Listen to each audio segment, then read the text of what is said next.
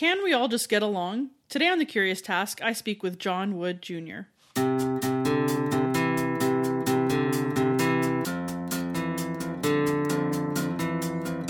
Welcome to The Curious Task from the Institute for Liberal Studies, where we explore economics, politics, philosophy, and other ideas from a classical liberal perspective. I'm Sabine Alchidiak, your temporary host. Alex is away on break for the month, so I'm filling in. Today I'm speaking with John Wood Jr.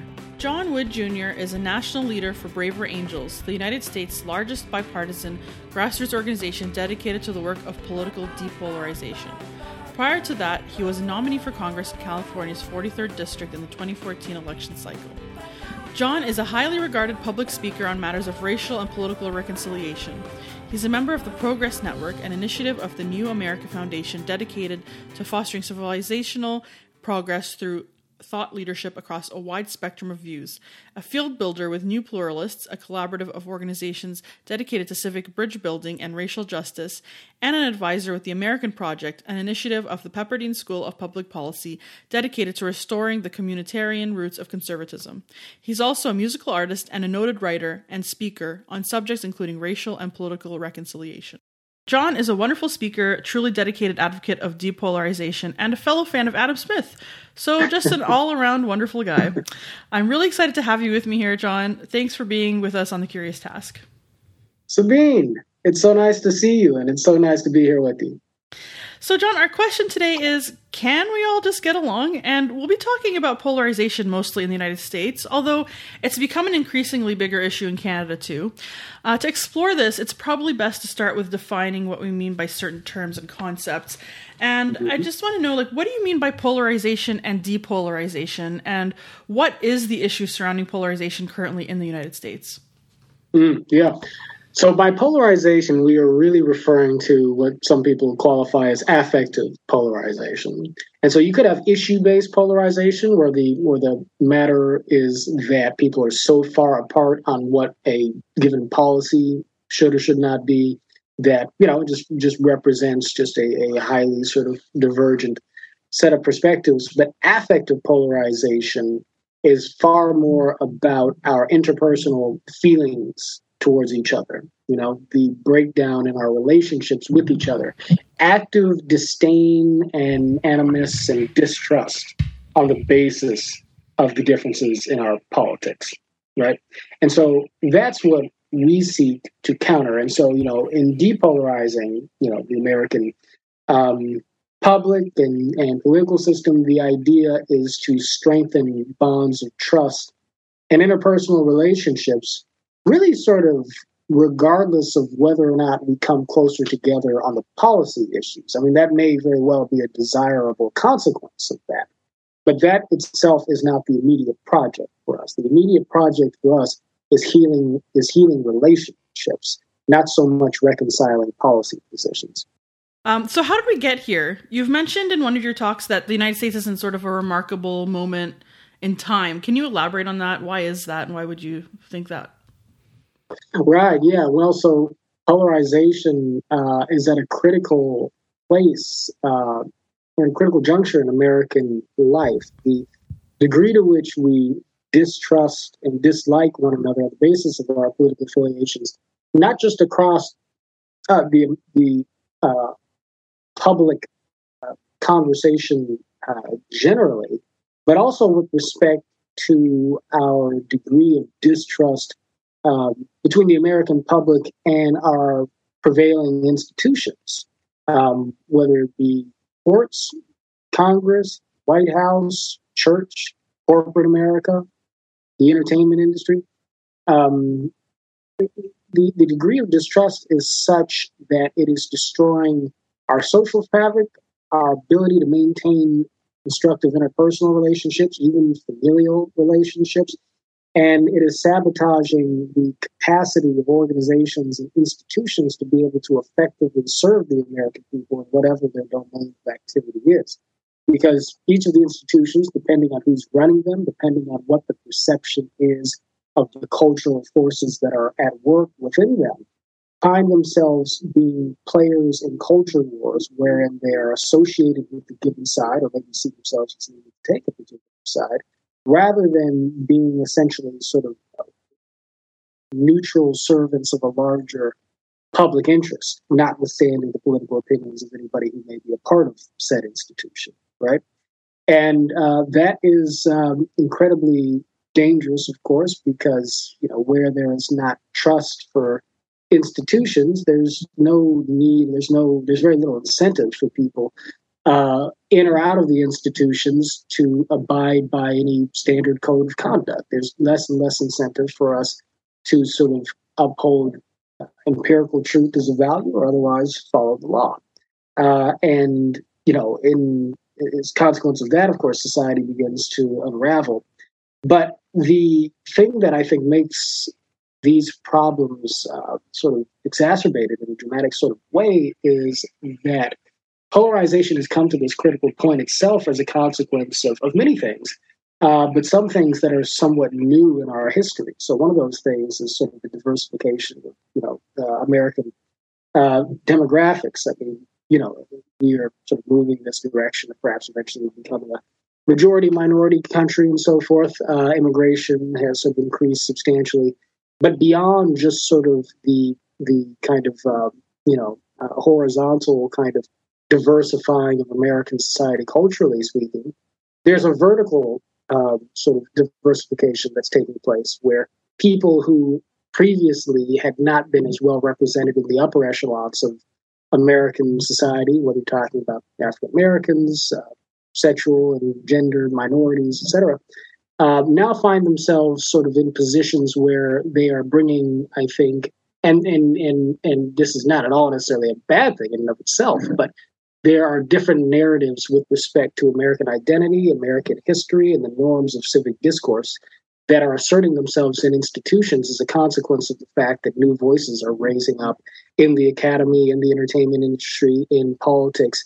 And it's splitting, it's it's it's laying bare the fact that there are deep differences in how we see each other as a country, how we understand democracy and liberty, um, that are sort of splitting our institutions from the inside while and this is this is the other sort of existential part of this while technology uh, and social media uh, to be certain um, find themselves sort of artificially i think uh, enhancing and accelerating the divide as a part of sort of a technological business model that drives clicks, that seeks to sort of capture people's attention so as to monetize it, and that does so on the basis of conflict and, and division, you know? And so, I mean, you know, that becomes the business model of technology, and it is the business model of political media and also political parties in essence. And so you have all of these sort of, you know, uh, systematic reinforcements of the behavior of polarization, which makes it a very difficult uh, sort of pattern of of of of uh, you know incentive towards conflict uh, to break, and so that's what makes this um, a particularly um, unique and difficult moment. So, if we don't address this growing polarization that you're talking about, where could we be headed, in your opinion? Well, I think that um, we are heading for the unraveling of the American democratic uh, system insofar as one, you know, on the level of the social fabric, uh, we culturally speaking will not be in a position to be able to operate effectively as a society. Um, I think that it's going to be more and more difficult for major institutions to service the American people, broadly speaking. And so, what you're going to have, and what you're already starting to see, is a bit of a soft secessionism, if you will, within the American body politic, where conservatives try and sort of build up their own institutions, as progressives are kind of trying to kick them out, uh, in many cases, of the prevailing sort of of, of the prevailing institutions. Um, and yet, you know, we are still going to be tied together in a body of law but that's going to be undermined as we look at the as the electoral system itself loses credibility with the American people. So, you know, we're in a position in 2020 where, you know, conservatives often, mostly, know, largely at least, uh, refused to accept the outcome of the election, or at least l- largely believed, you know, Donald Trump and others that the election had been stolen. But then in 2016, of course, you had you had vast numbers of people on the left who believed that election was stolen on behalf of Donald Trump by the Russian government. And of course, that was really the prelude that many of us forget about to sort of the conservative, I think, uh, you know, sort of uh, skepticism with respect to the election results in 2020. So, you know, you push that pattern forward, people don't believe in the legitimacy of American elections. They're not going to believe in the legitimacy of the laws that are upheld by the people who are presumably elected to enforce them. And so it becomes a recipe for some degree of uh, anarchy, I think. Um, and, um, you know, that in turn uh, opens the door potentially for violence. Uh, and so, really, um, the, the potential sort of uh, spiral downward that can that can that could come about if this pattern is not discontinued. Um, it's it's it's really there's no clear floor to how bad it might it might get. Now, I do think that the better angels of the American people will will kick in, but that's but you you can't take it for granted, and so that's that's why we do the work that we do to try and to try and you know ensure the fact that that does indeed happen, and that we regain our ability to trust and communicate with each other, so that we can restore the legitimacy of the systems again. So, are there past examples of polarization in North America that we can look back to as an example of how bad it can be, and perhaps even to get some uh, indications as to what to do about it? Well, I mean, I can only really speak effectively from an American context and um, United States of America, and um, you know, I mean, certainly, you know, the Civil War is the great example of, you know, polarization that got as bad as it could possibly have gotten. And it's an interesting and perhaps in some respects uncomfortable example to cite because, you know, uh, with the Civil War, you know, yes, you had sort of the greatest of all, um, you know, uh, tragic uh, events in American history unfold. But, you know, I mean, I think that so many of us would feel that, well, you know, but hey, maybe that was a war that needed to be fought just because the moral stakes were so high. I mean, we're talking about slavery here. And I think that, you know, what you have happening today is, you know, increasingly many people starting to open their minds to more and more sort of extreme responses to um, wanting to right what they see as the wrongs of American life perpetrated by the other side. Um, if not through violence, then through more and more extreme, um, more and more extreme rhetoric, political actions, uh, and other things that sort of open the door for for greater sort of chaos and anarchy. Just because the alternative to that in the minds of many people um, is the totalitarianism of the left, or, or the racism or fascism uh, of the right, right, or the collectivism of the left, and what have you. Um, and so, you know, I, I think that um, it's not to say that there's not arguments that people can make for sort of embracing, you know, the combat in some sense, but but those are usually arguments that we make after the consequences of violence have become so far removed into the rear view mirror of our historical experience that we forget just how bad that actually is, how transcendently terrible some of these outcomes can can be. Um, in in the 1960s, of course, we had a, an extremely polarized uh, environment in this country as well. Um, over issues of civil rights, over foreign policy matters like the Vietnam War, the culture wars of the 60s were were intense. But I draw a lot of inspiration in my own work uh, from the nonviolent movement, the example of Martin Luther King Jr.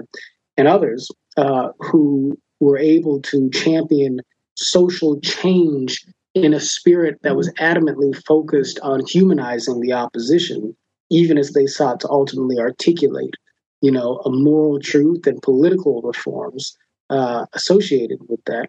Um, that ultimately advanced American society on a legal level uh, for the better, while also strengthening ultimately our ability to understand one another across political and cultural differences.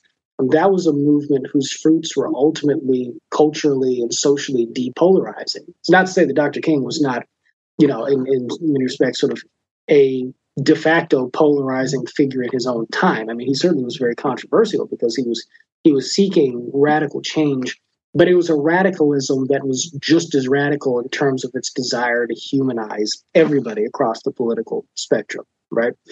And that ultimately came through in that sort of activism.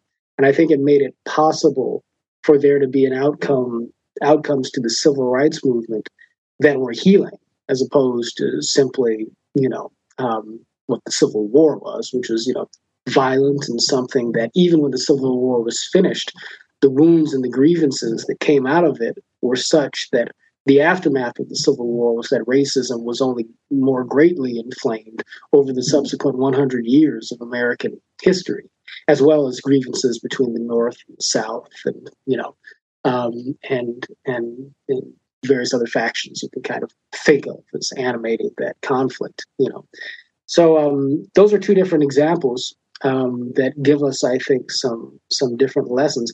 We have to be able to advocate for social and political change in America and speak truth as we see it, while also being committed to articulating the need to recognize the, the dignity and to, and to to emphasizing the humanity of the people we disagree with.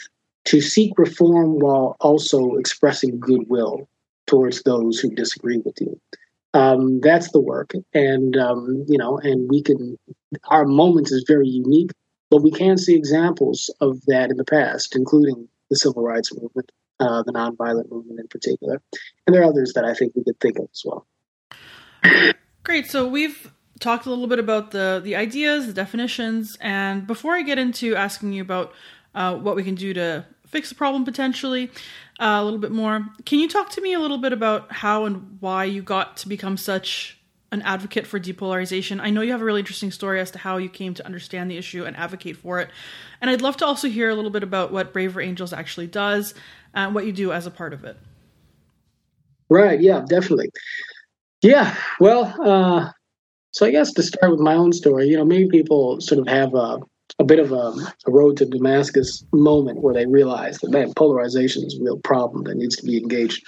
I don't think I ever really had a moment like that. My relationship to the work is sort of an outgrowth of my own kind of biography and life experience. Uh, so I'm somebody who uh, comes from a both sort of a from a biracial uh, and a bipartisan uh, family. Ultimately, my I was um, I grew up a liberal Democrat.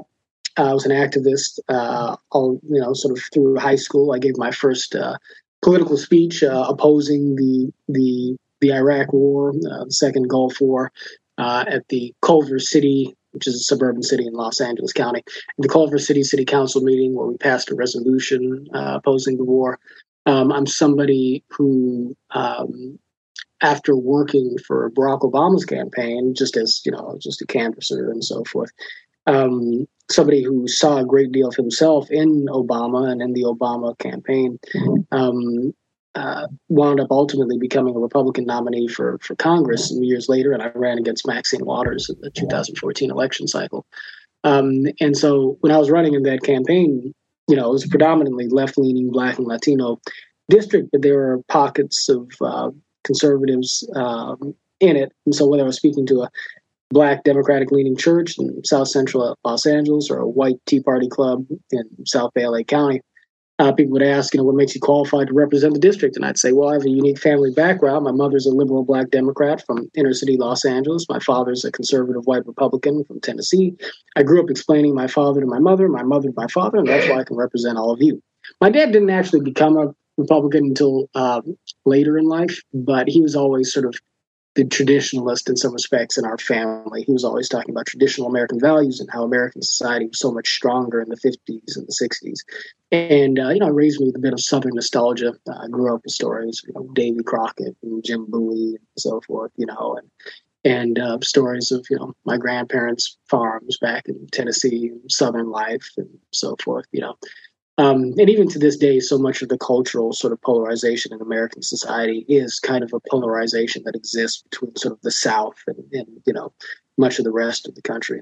Um, and um, you know, so I mean, I grew up um, sort of at the intersection, if you will, sort of, you know, sort of, sort of southern conscious southern experience and, and urban experience black and white.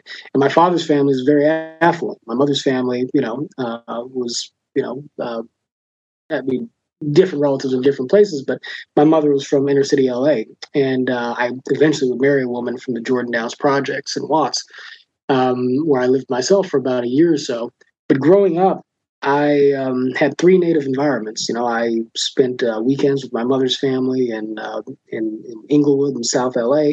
I'd get on the bus with my, um, you know, with uh, my my uh, young uncle, and and got used to the idea that, you know, we wanted to stay away from the cops. We wanted to be careful walking through certain neighborhoods with the wrong color shoelaces on, because if we didn't, you know, if somebody was, uh, you know, repping uh, the wrong gang or something like that, we'd be in trouble with them. Um, over holidays, I'd go visit my grandparents um, in La Jolla, California, affluent coastal city in uh, San Diego, and um, would be with them in their house, multi-million dollar uh, home, view of the ocean, a few blocks down the street from Mitt Romney's house, the one with the car elevator we used to talk about in the 2012 campaign. But then from day to day, I lived in multicultural middle class Culver City, uh, with the fourth most diverse school district in America. My friends were Korean and Indian and Jewish and you know black and Hispanic and, and Arabic and so on and so forth. And um, the thing that I you know, I'm, and so being a mixed kid in that environment on top of it all, I had um, always sort of a sense that people had starkly different experiences and within my own person, I was sort of a product of many different sort of, you know, cultures and experiences coming together. And it was always fairly easy for me to kind of see, you know, the legitimacy and or at least the validity in people's views uh, and opinions on things, um, even if they couldn't see that in each other. And so I also often found myself serving as an interpreter or translator for people who thought that, you know, through a cultural difference of some kind or a social dif- difference of some kind that that other person was just you know just a waste of time a waste of breath or somebody who was mean or cruel or uncaring or whatnot. And i would tend to be like well no but this is why they see it this way and i can relate to that in a part of myself you know. Um, and so i was always interested in politics but i always sort of had this disposition to want to create understanding of politics because i sort of felt like if we all had a deeper understanding of the experiences and the unique you know kind of influences that cause us to see the world the way that we do, we would have a lot easier time, you know, seeing the good in each other and therefore establishing a basis for trust between one another. And so, you know, I mean, I was always just the type of person to try and facilitate that anyway. And it eventually just kind of became my vocation in politics and, you know, led me to the work that I do here now with uh, the Braver Angels.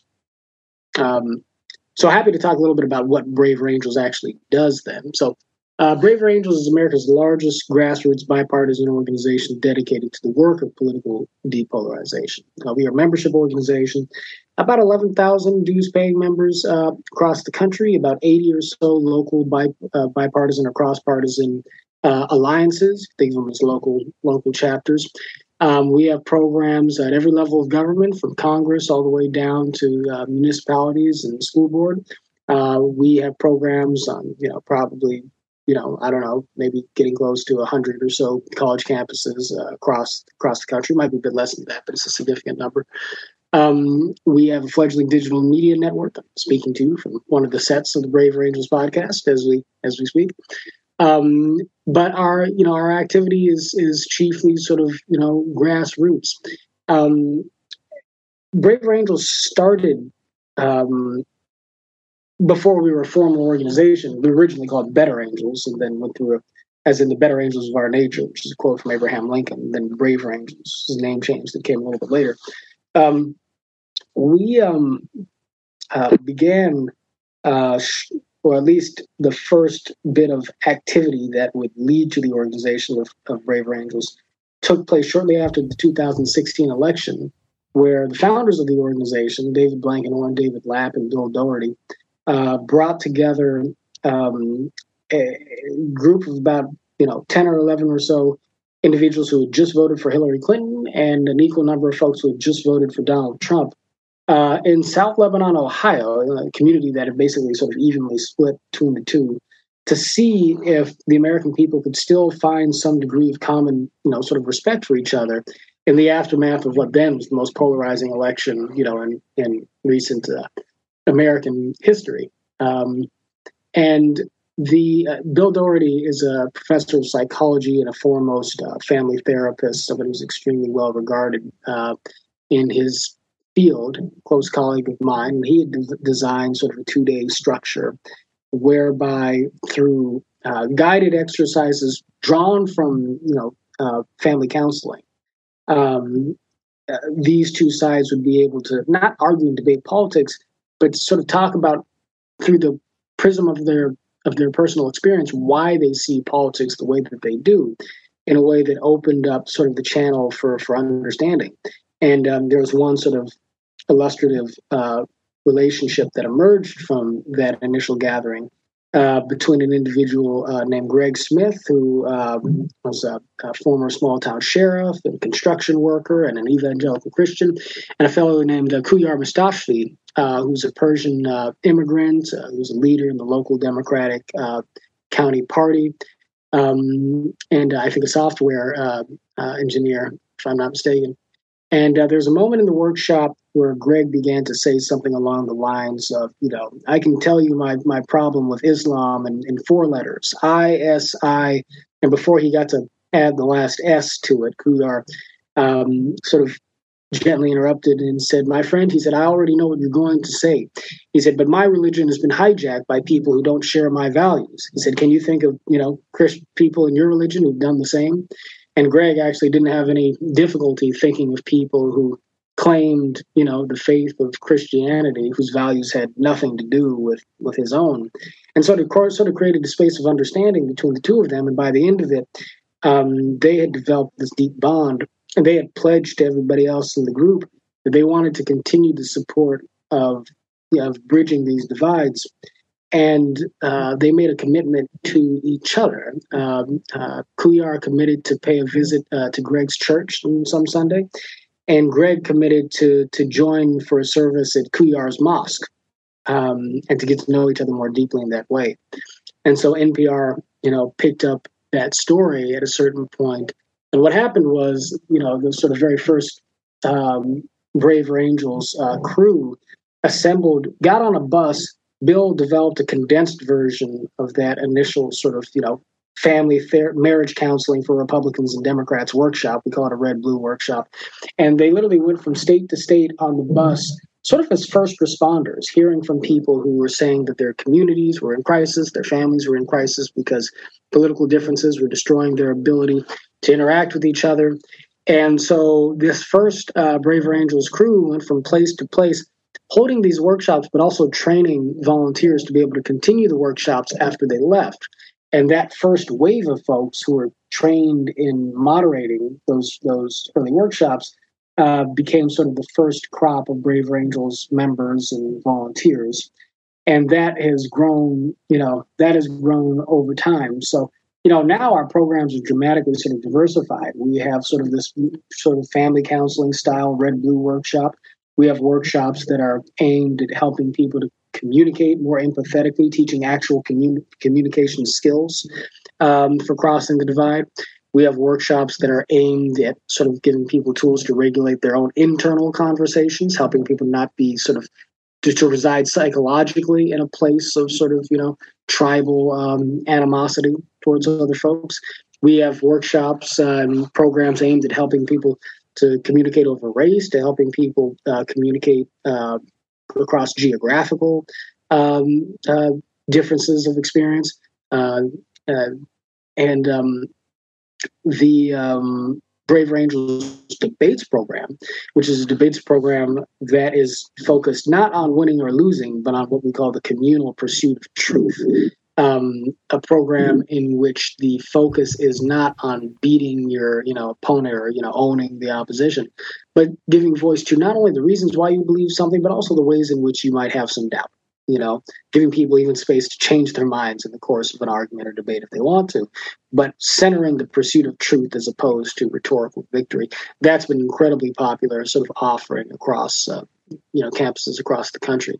And that was designed by my uh, colleague uh, April Cornfield, formerly uh, April April Lawson, uh, who was uh, previously an editorial assistant to Dave Brooks, the New York Times, someone who founded something called the Weave the Social Fabric Project at the Aspen Institute. Uh, brilliant thinker and writer, and speaker. Uh, and so, um, you know, um, we also uh, have just launched something called Braver Politics, which is an initiative to seed our workshops in a systematic way at every level of government. Um, we've been working with the Select Committee for the Modernization of, of Congress to sort of, you know, multiply these workshops um, in the House and in the Senate. Um, we've got friends at sort of every level of government, uh, including many retired elected officials. It's kind of easier to get them on board than mm-hmm. currently elected sometimes.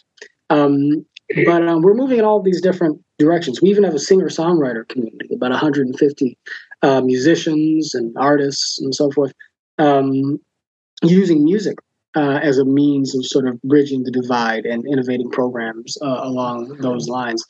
Uh, and so our work is sort of broad and diverse in that way. And the idea is to create sort of uh, a systematic sort of reinforcement uh, to depolarization and to the building out of empathy and understanding in our political discourse uh, in the face of all of the other sort of systematized kind of incentives that take us in the other direction. Right. So that is the work. Thanks so much, John. I think this is a great place to take our break. Uh, and when we get back, I'll talk to you a little bit. We're going to add some Adam Smith to the conversation. okay, great.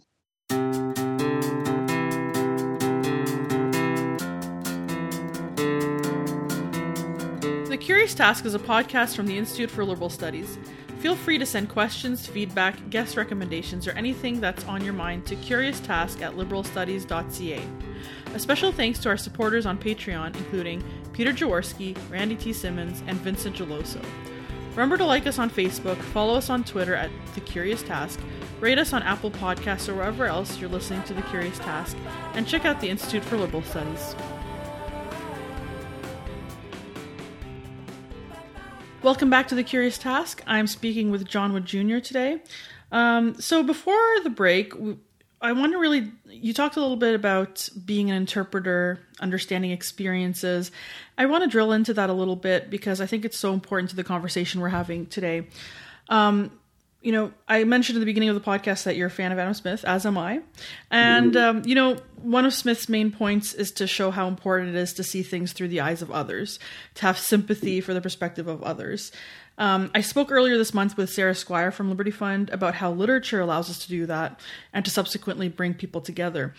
Uh, in your opinion, what is the advantage of human experience when figuring out how to bring people together? I, just, I, I suspect you think it's it's important, and I'd like to hear more about it. Yeah, uh, psychologist Jonathan Haidt uh, says that the human mind is not a logic processor, but a story processor, or something, or words to words to that direct effect. And um, you know, I, I, think that the thing is that um, as human beings, for all our differences, we can only be so different from one another.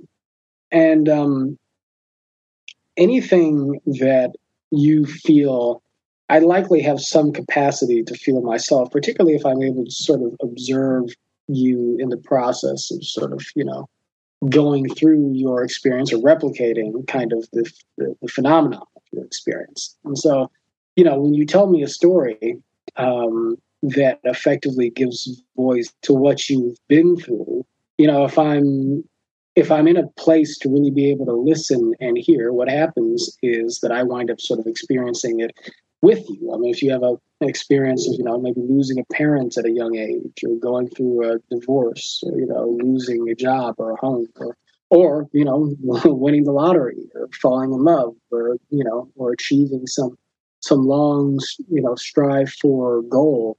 Um, you know, whether it's, it's something uh, sad or, or, or, or triumphant, um, your experiences begin to sort of map sort of map on to my own sort of body of sensations in a way that allows me to feel to some limited degree um, what you feel, and that gives me a window in to to your experience, but also a, you know, a bit of a deeper sense of who you may be as a human being, who you may be as an individual, vice versa, of course.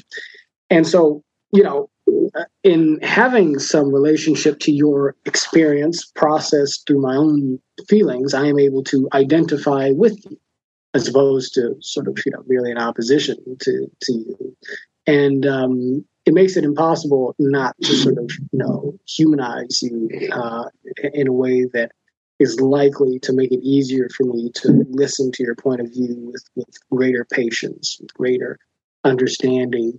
And to the extent to which I can see you in myself, it's perhaps, if I have any sort of positive regard for myself at all, likely to be the case that even if I have some moral disagreement with you, I nevertheless sort of see you as being maybe like myself, somebody who's got the capacity for human goodness and even sort of change and redemption, maybe, you know?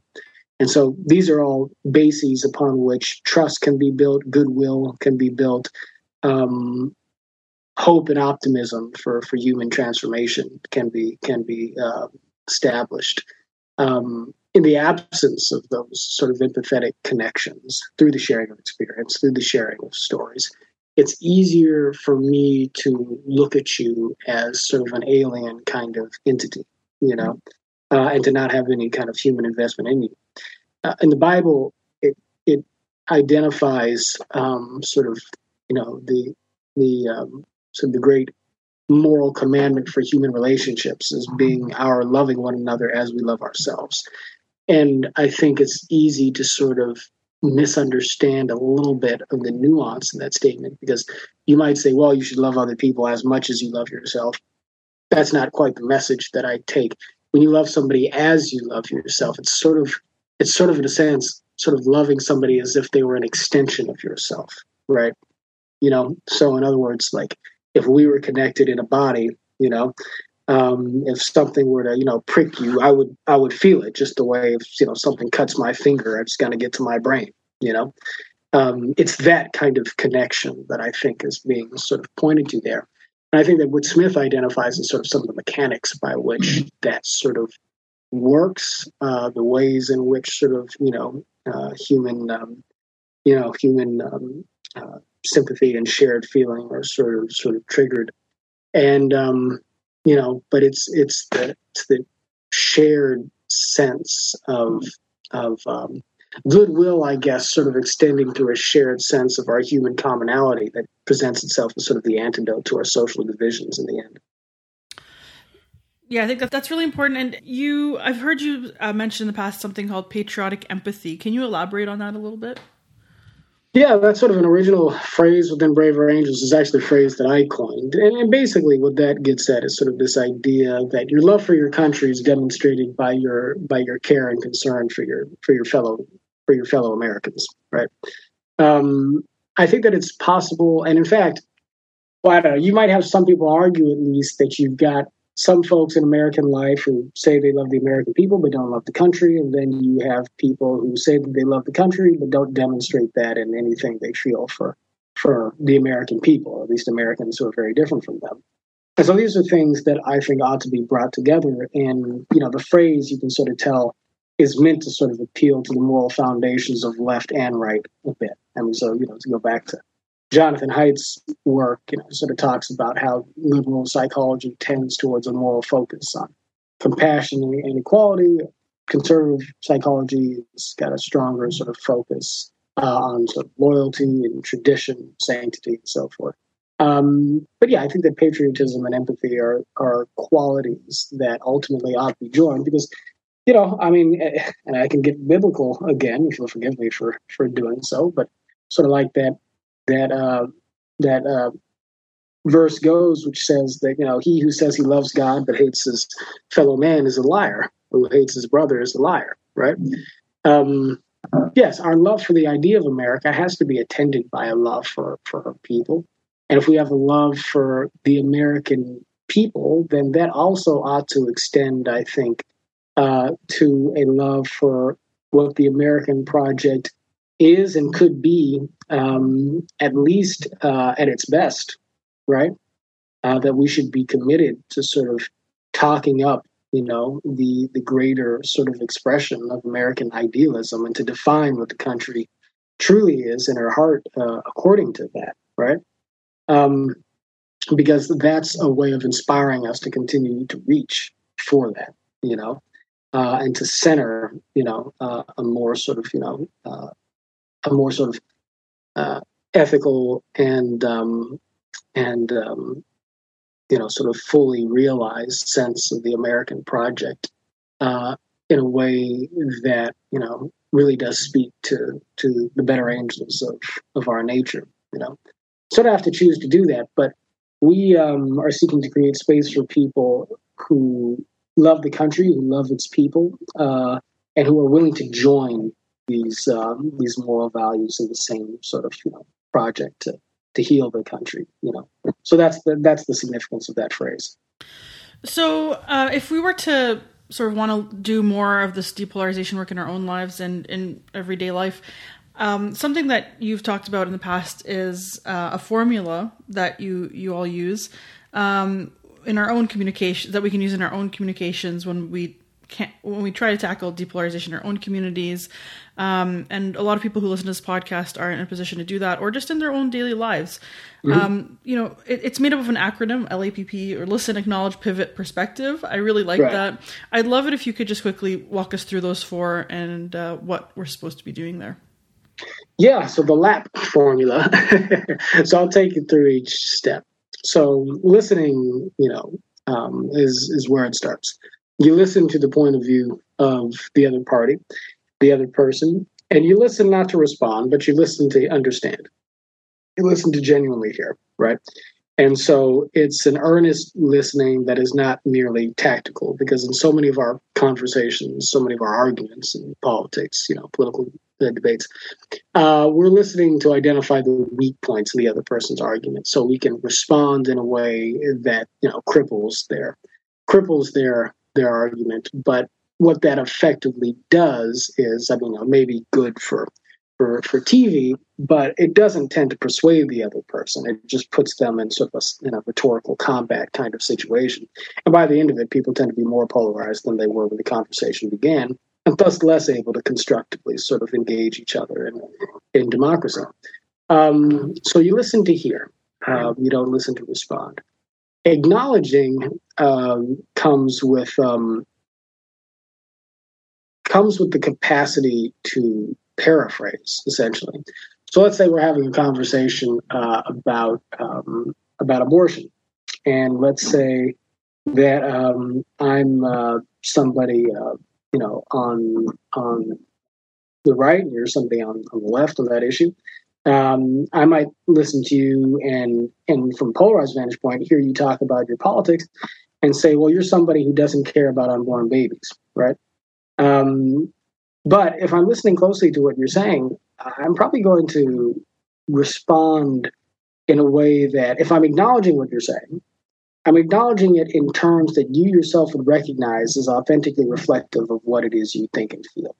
And so rather than saying you don't care about unborn babies, I might say something along the lines of, you know, you have a different opinion than I do as to where when life begins, but what you believe is that this the autonomy, a woman's right to choose, um, is is a, is an intrinsic value or a sacred value uh, or a right that all people are entitled to. It's not that you hate unborn babies; it's that you love women and you value the right to autonomy, right? And the same thing goes the other way. You might say to a pro-life person, "Well, you know, you hate women, or you don't think that women should be able to choose, you know, what they do with their bodies." But the truth is more likely to be in the direction, uh, if you're really listening to a person, of no, I think that the lives of unborn children are sacred and that they have a right to this life, right? Uh, it's not coming from a position of hate, it's coming from a position of affirmation of the value of something, right? And so being able to articulate that, to acknowledge that perspective in terms that the person, her himself, would resonate with, shows that you are listening, shows that you have actually taken the time and the mental energy to understand what that person really thinks, what that person really feels. You know, doesn't mean that you agree, but it means that person can feel heard. And when that person feels heard, they're far more likely to think, okay, this person isn't twisting my language to get over on me. This person's really having a conversation with me. And that makes it a little bit easier to give in to having a little bit of trust for the intentions uh, of, of yourself for the person on the other side. So that's the acknowledgement part of it. Then comes the pivot, and it's it's the simplest part of it, but it's a very important part. Uh, it's where you introduce, you begin to introduce your own point of view, but but what you do is you, intro, you, you, you do that by um, by framing introducing the fact that there's a dis- disagreement coming through a through a frame that allows your humility to be to be visible. So we talk a lot about the difference between I, I statements and truth statements uh, in this part of the work. Uh, people will oftentimes talk about their differing political opinions as if they were facts, and maybe they are facts, right? But people will say something like it's just you know like like well Barack Obama was the best president ever for for healthcare. Like you know like you know Donald Trump clearly like you know the best president you know for the economy. Um, but when you put your point of view forward as if it was just like a self evident truth, you know, you put people back on the defensive because then it becomes a contest over who's right and who's wrong again. But if you're to say something along the lines of, you know, well, actually, I, I, so let's take back to, you know, abortion. Like, you know, so you have, for, for you, you know, life begins at, um, you know, life uh, doesn't begin at conception. And, and what's more important here is the right to choose. Um, I have a different experience with this issue, you know, or actually have a different feeling about it. Um, you know, I, I've been through something that kind of causes me to see this a different way when you introduce the I, what it does is it humanizes the difference. It humanizes the disagreement. You know, um, you're not immediately responding with "This is why you're wrong." You know, it becomes an invitation into understanding, and into that invitation, you know, comes, of course, a reckoning with whatever the difference in the opinion is. But the the door that's opened is a door towards interpersonal connection and whatever the difference of opinion is, it's processed through that interpersonal connection. So when I say I have a different uh, way of looking at this, you know, um, I'm introducing my perspective, you know, with a humble recognition of the fact that it is uh, it is subjective. Even if what I'm saying might uh, might objectively be right in some way, it's still something that's coming through my own subjective sort of human lens. And so the pivot is just as simple as that. It's just as simple as saying, um, I have a different experience or I have a different point of view, right? Um, as opposed to saying, you know, this is why you're wrong or this is what the truth is, or well, but the fact is, is F, Y, you know, you know, X, Y, and Z. And then the final part of it, perspective, is just offering your opinion, you know, now you could start with your, you know, jump, jumping right past the acknowledgement and the pivot and go right from the, you know, from the listening to the perspective, you know. Uh, but when you sacrifice those middle two steps, you don't allow the other person to be heard, and you fail to take the opportunity to humanize your own disagreement, right?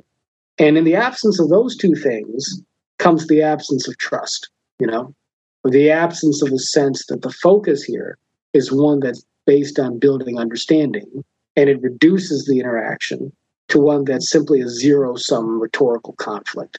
You know, and so that's that's the that's the pattern of communication that we seek to short circuit uh, with this sort of these sorts of techniques. That's all. That's really great, and I want to I want to end the conversation today by just talking a little bit more about trust. So, you said that the erosion of trust has occurred in America between different groups of people, and a part of that is that people just can't agree on facts. Um, that seems difficult. Like you know, if if you're saying that the fracturing of the American identity can't be repaired by just agreeing on facts, but on building trust, um, you know, it seems very difficult because both sides see each other as an enemy and they're working for the destruction of America. Like this is the kind of perspective that mm-hmm. I have as a Canadian looking in. So right. when you hear the two sides talking, they're talking about each other as kind of monsters, you know, that are seeking the mm-hmm. destruction mm. of their of their lifestyles, um, or the way that like America supposedly is, whatever that means.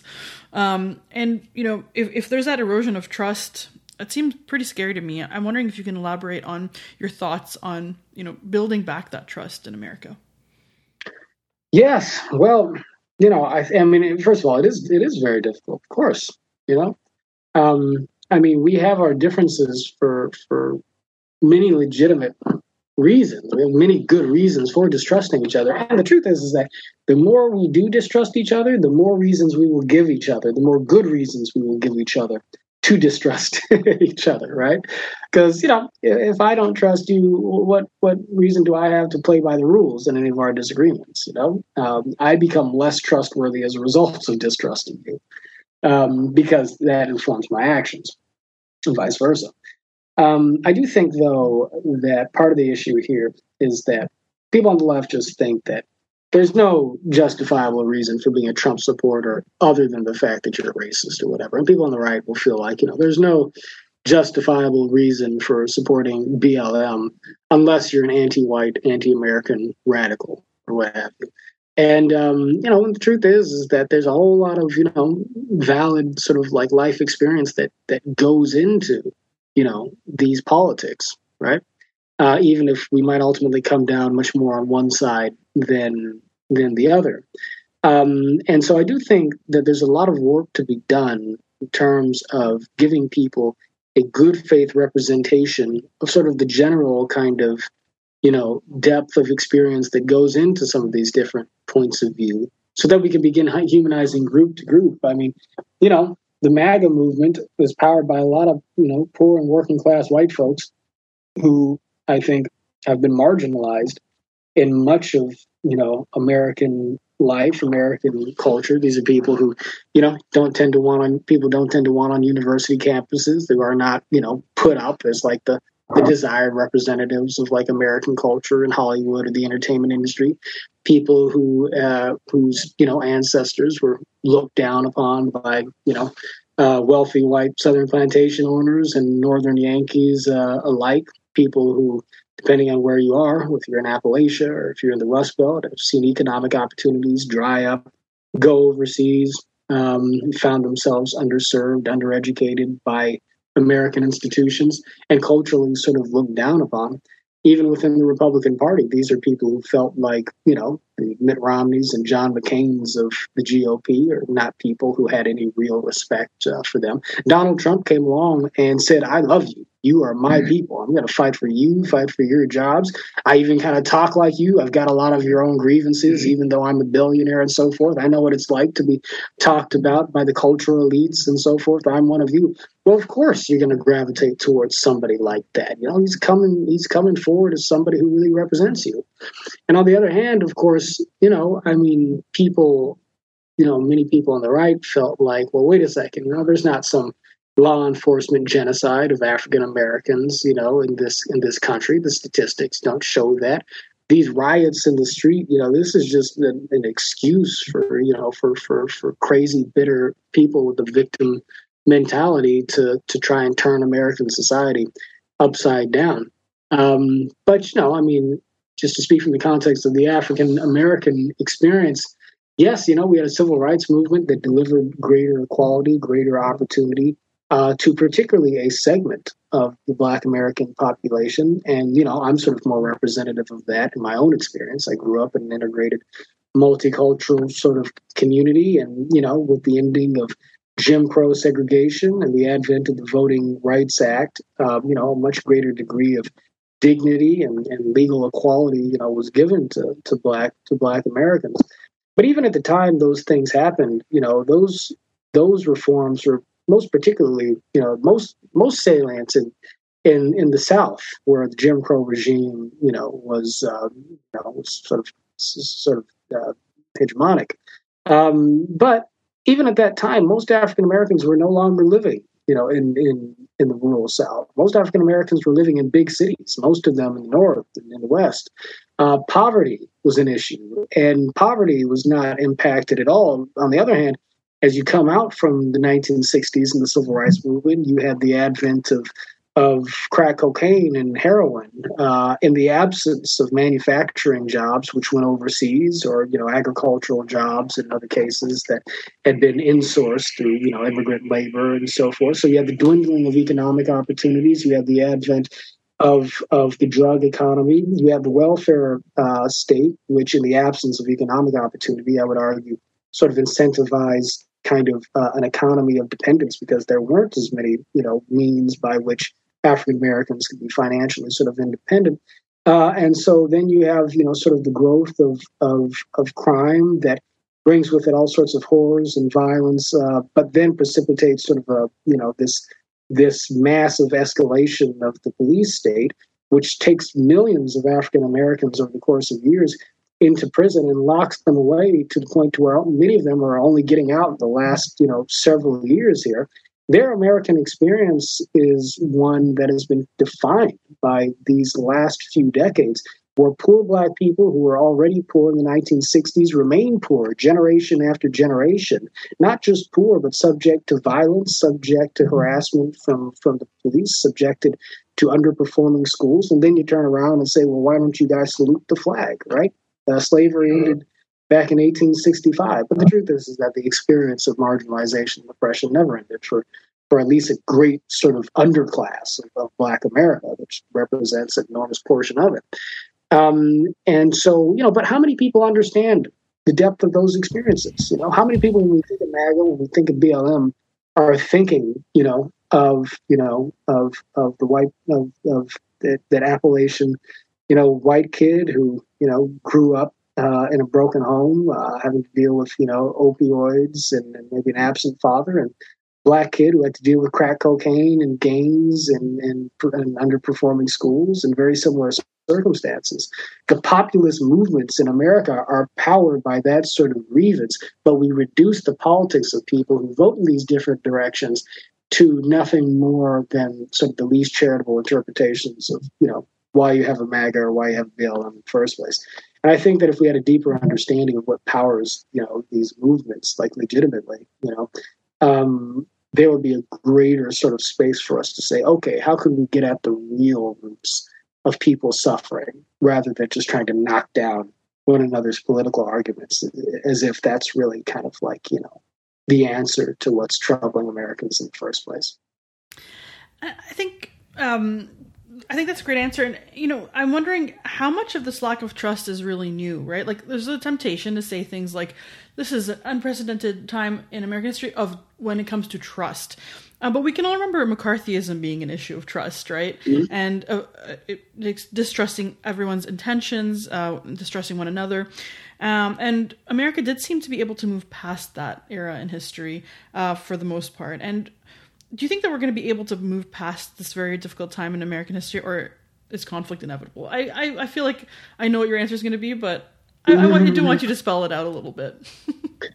sure. Yeah. Well, you know, I mean, distrust is a part of the human condition. It's certainly a part of the condition of you know political society. I mean, we're going to have reasons to distrust each other, and yeah, you know, McCarthyism. We can name any number of other you know sectarian or ethnic, you know, you know, conflicts, political conflicts that that'll exemplify that. Um, I do think that the moment we're in is unique, certainly on the level of partisan distrust. I mean, we haven't seen anything like this since you know around the Civil War. So, um, yeah, I mean, uh, just on the basis of Democrats hating Republicans, like you know, it's that that's certainly you know since the mid 20th century. You know, the polling. So as long as there's been polling. You know, it's it's it's shown just just a decline that really started to accelerate. I think you know maybe post Watergate or whatever. They, even then, I mean, it's the 1990s where this gets starts to pick up steam.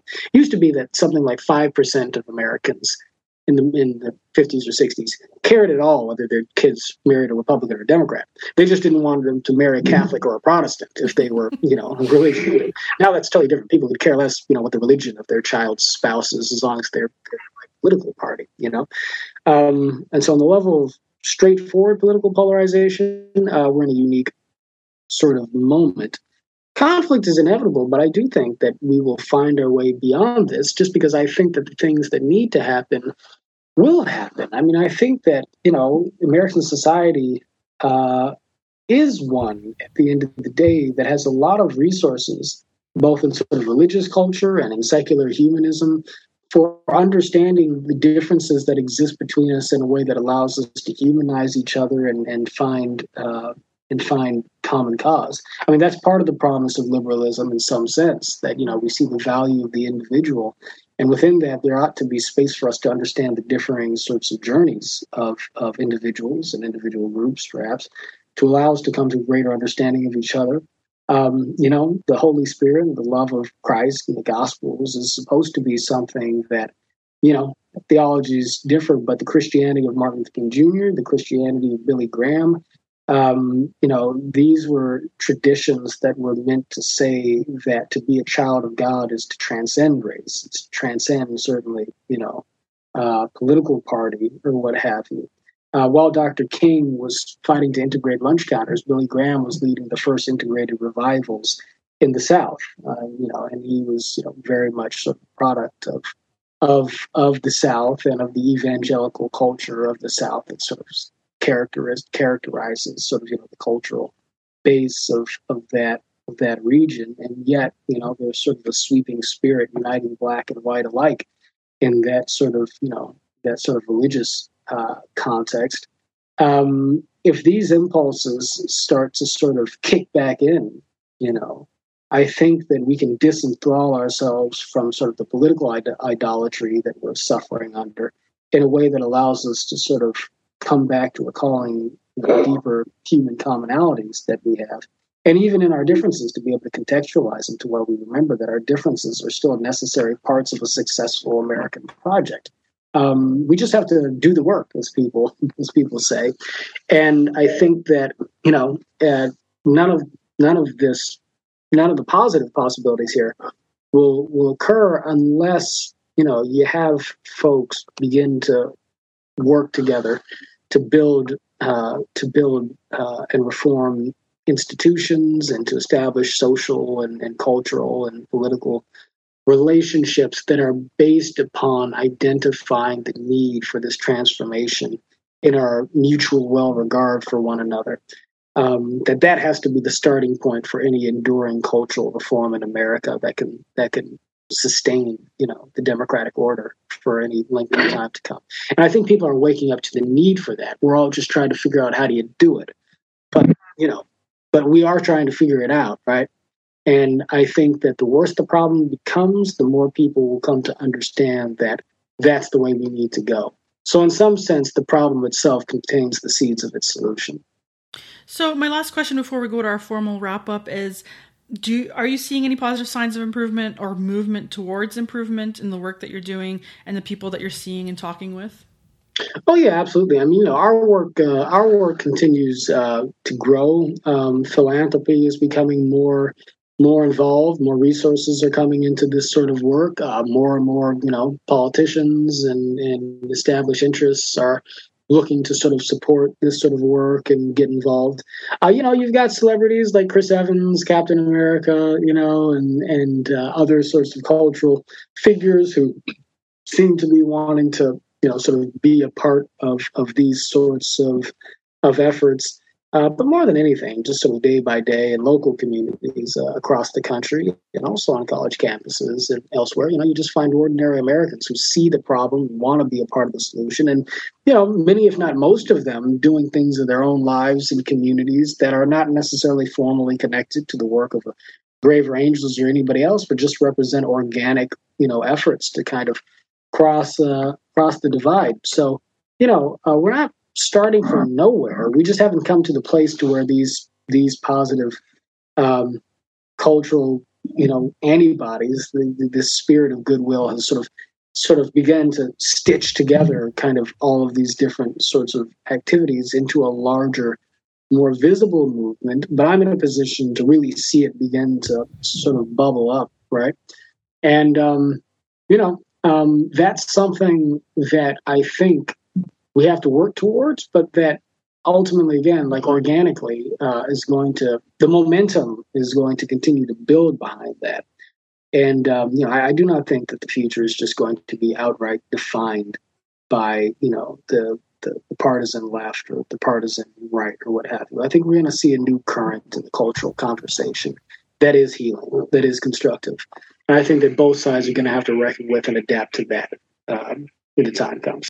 So, John, we've talked about a lot. Uh, let's try and bring the conversation full circle and put a finer point on our exploration of the question. So, let me ask you what do you hope are the main takeaways for someone listening to you here on whether or not we can get along? Well, I think that people take from this conversation the fact that we can get along. One, if we have a positive good, if one, if we rest in goodwill towards one another, if we harbor goodwill towards one another, right? The philosophy of nonviolence teaches that you have to love your opponent. Doesn't mean that you have to like them, right?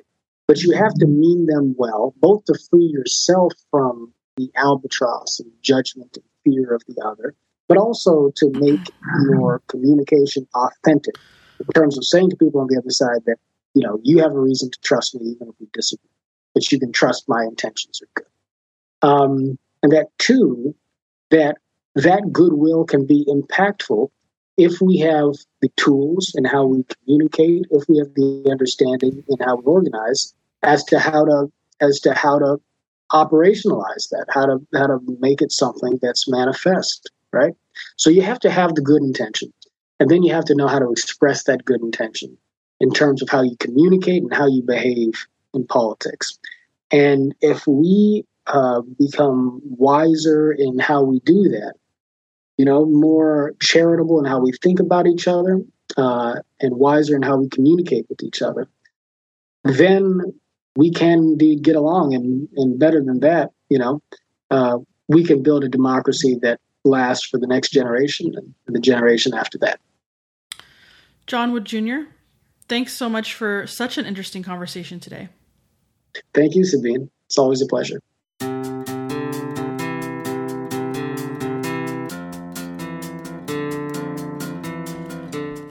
Task is a podcast from the Institute for Liberal Studies. This episode was produced by Alex Aragona, Sabine El-Chidiac, and Eric Siquin. Our executive producer is Matt Bufton. The music you hear on the podcast is by Lindy Vopnfjörð. You should check out his other stuff online. The Curious Task exists today because of donations of time and money from those creating it and listeners like yourself. Check us out on Patreon and find out how you can support us and get access to exclusive offers. I'm Sabine El-Chidiac. Thank you very much for joining us on The Curious Task.